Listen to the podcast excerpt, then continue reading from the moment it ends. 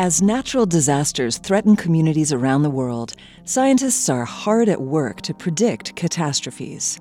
It may be impossible to prevent a typhoon or drought, the reasoning goes, but the sooner people can be warned, the sooner they can prepare or escape. While technological means of sensing nascent storms do exist, some researchers and their governments are investigating another means of detecting natural disasters animal response. A French team of scientists wonders do birds hear hurricanes and tsunamis before they hit? And if so, can we notice when they flee oncoming disaster? Anecdotal evidence suggests that birds can sense calamities before humans are ever aware of them. In 2004, not long before the deadly Indian Ocean tsunami struck land, eyewitnesses noticed an unusual number of birds flying inland. Plus, migratory birds that fly thousands of miles across the Pacific seem able to avoid the ocean's terrible storms.